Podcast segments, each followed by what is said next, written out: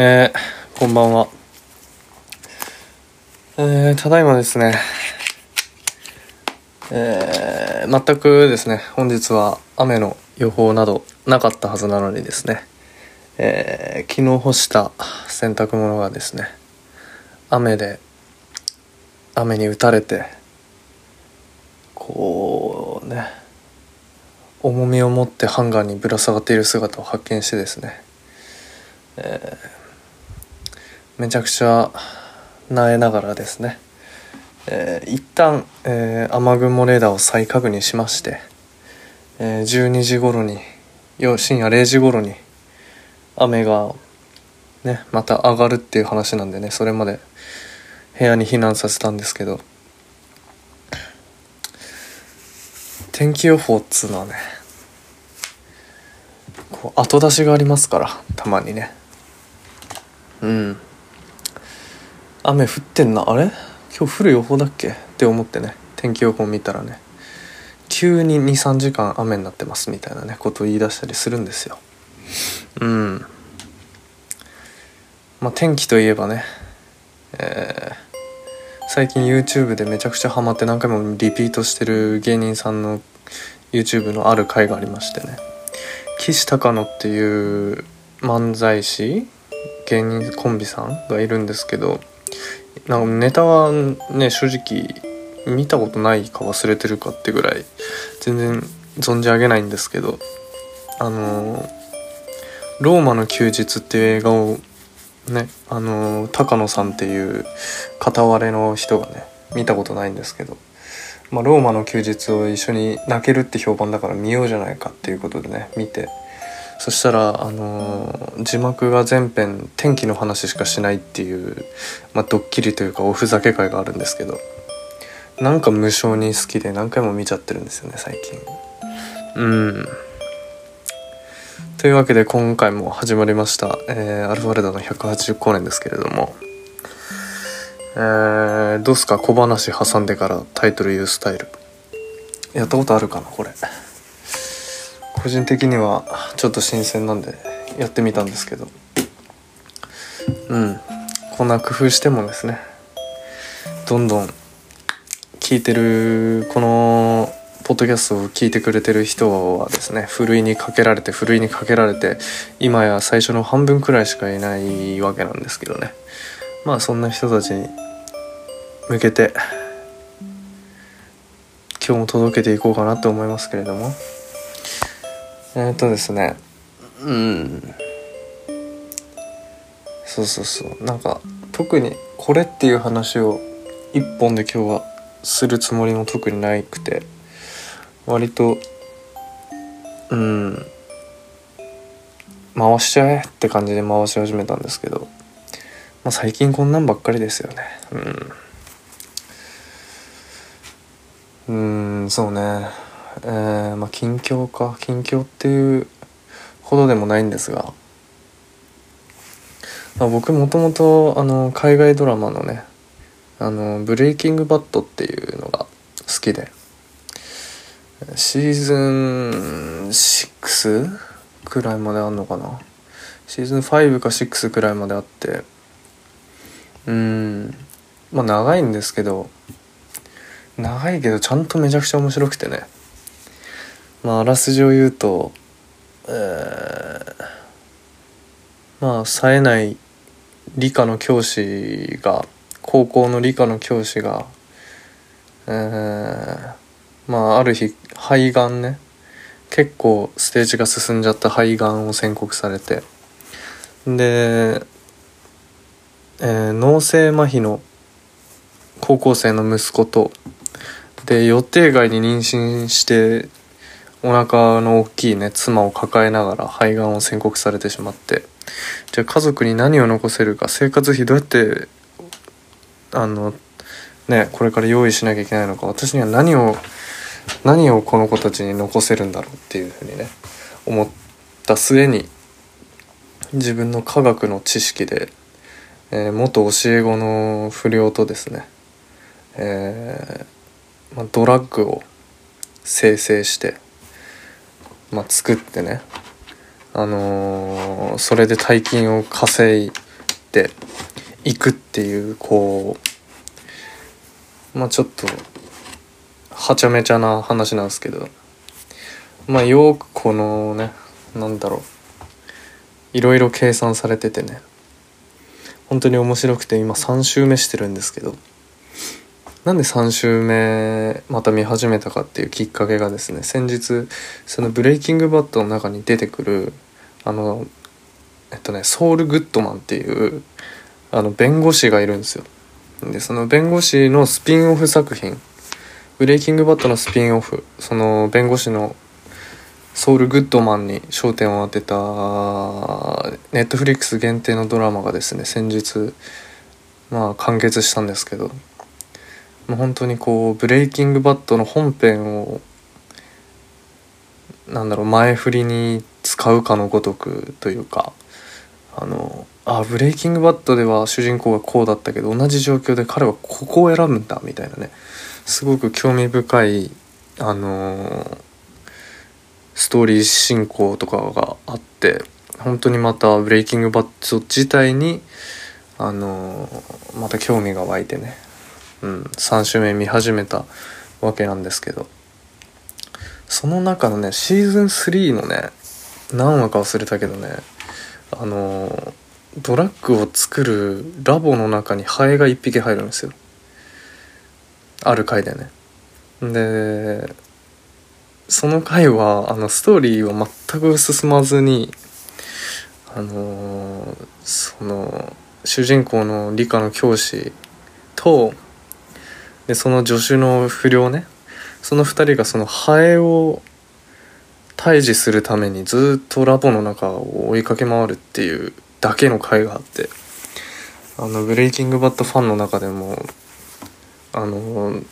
稀に近年まれに見るあの史上最強のクソ界って呼ばれててですね、まあ、めっちゃ面白いんですけどめっちゃ面白いんですけどその中のその1話だけクソ界って呼ばれてる回があるんですよ。というわけで、えー、本日ですねまあ長くなりましたが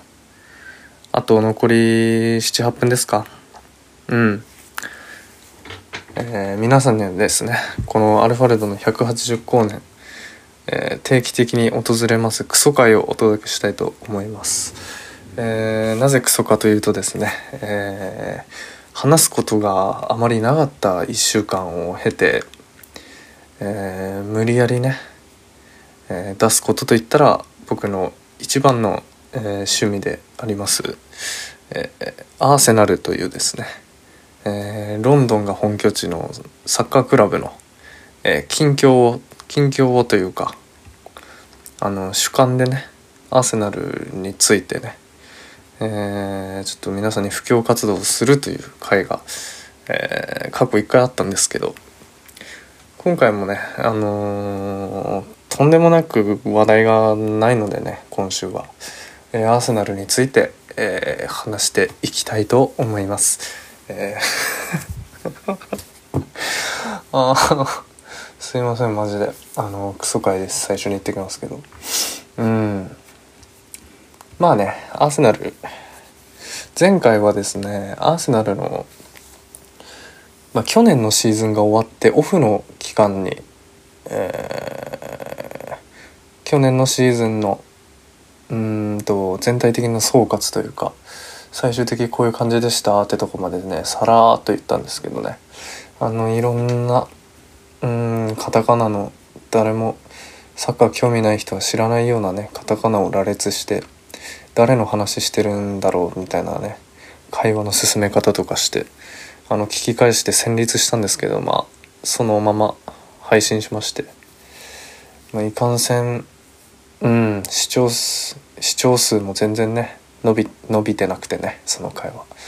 まあ、願ったり叶ったりなんですけど。でうん、先日本当34週間前かな新しいシーズンが始まりまして。うん。今年はですね先に言っときますけどアーセナルいいですよ。調子がすごくいい。うん。まあえっとね去年のシーズン結局優勝したマンチェスターシティっていうチームからあの2人ねあのー、選手を獲得してあの移籍でね移籍させてね、えー、その2人の絶大なこうなんだろうな、サッカーが上手なんですよやっぱり優勝したチームにいたような人たちだから。が本当にこう足りなかったパズルのピースを埋めるかのようにね、えー、彼ら2人が入ったことでチームがぐるぐる回りだしてね。もう多彩なポジションチェンジ。後ろの選手が前行ったと思ったら前の選手がちゃんとカバーに入ってて。で相手も相手がマークにつけなくて相手をか乱してスルスル抜け出して点を取っていくというね、えー、狡猾に相手を締め上げるような試合運びでなんと現在、えー、新シーズン開幕して4試合ですか？4試合終わって、えー、4連勝と4連勝うん単独首位となっております。これはね、えー、長年もう2桁年数ぐらい私アーセナルのファンやってますけれどもこんなことまあないね。うん。久しぶりにこんなに気持ちよくアーセナルの試合を見られるシーズン序盤戦。とてもですねそういうアーセナルアーセナル関連では私の心はとても今満たされております。うん。なんかクソ回確定してるから口調が変なんですけど。まあうん。まあ、話戻りますけどね。うん。やっぱりねこれを支えてるのは、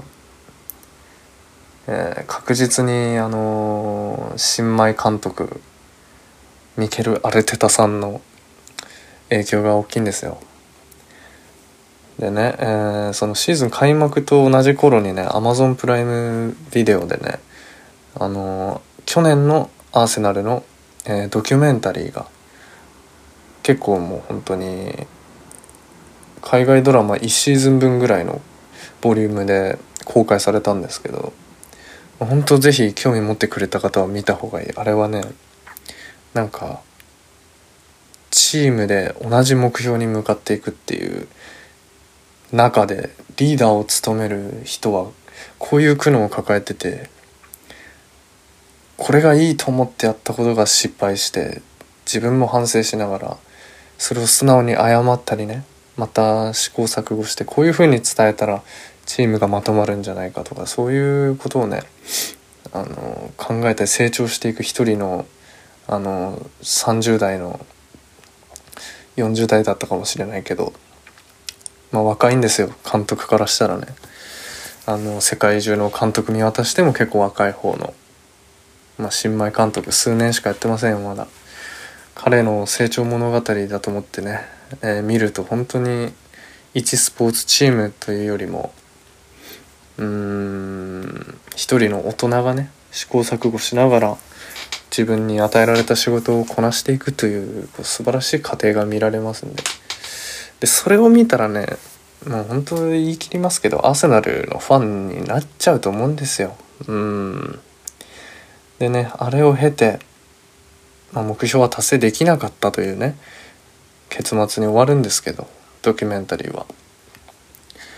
うん。ただそれを経て今シーズンどうなったかといえばもう先ほども言いましたけど開幕4連勝という形でですねあのとにかく私はもうアーセナルアーセナルという響き、えー、エンブレムの形全てにおいてもう今目に入るものが輝いています。アーセナルに関しては。何度も言うけどアーセナルに関しては。ジングルいきましょう。あ僕らが180個ね。はいというわけで、えー、定期的に訪れますね。アルファルドの180光年、えー、クソ会がもうすぐ終わるというわけなんですけれども、ね、うん今週はまた何かあるといいな。もうアーセナルのことはしばらく使えないからね。もう4試合5試合ぐらい経った後にまたなくなったら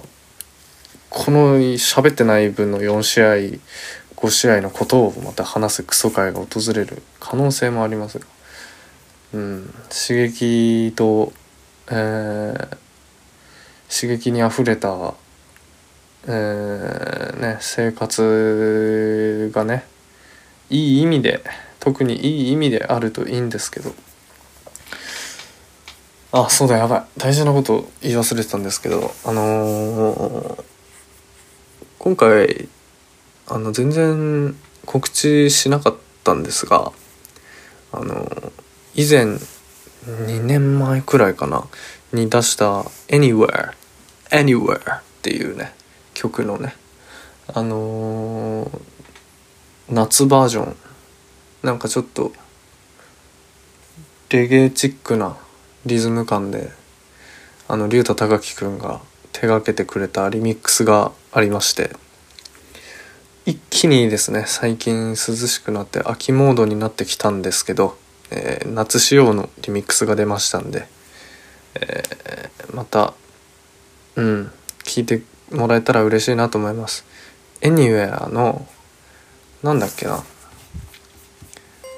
そうそう原曲の名前が Anywhere で、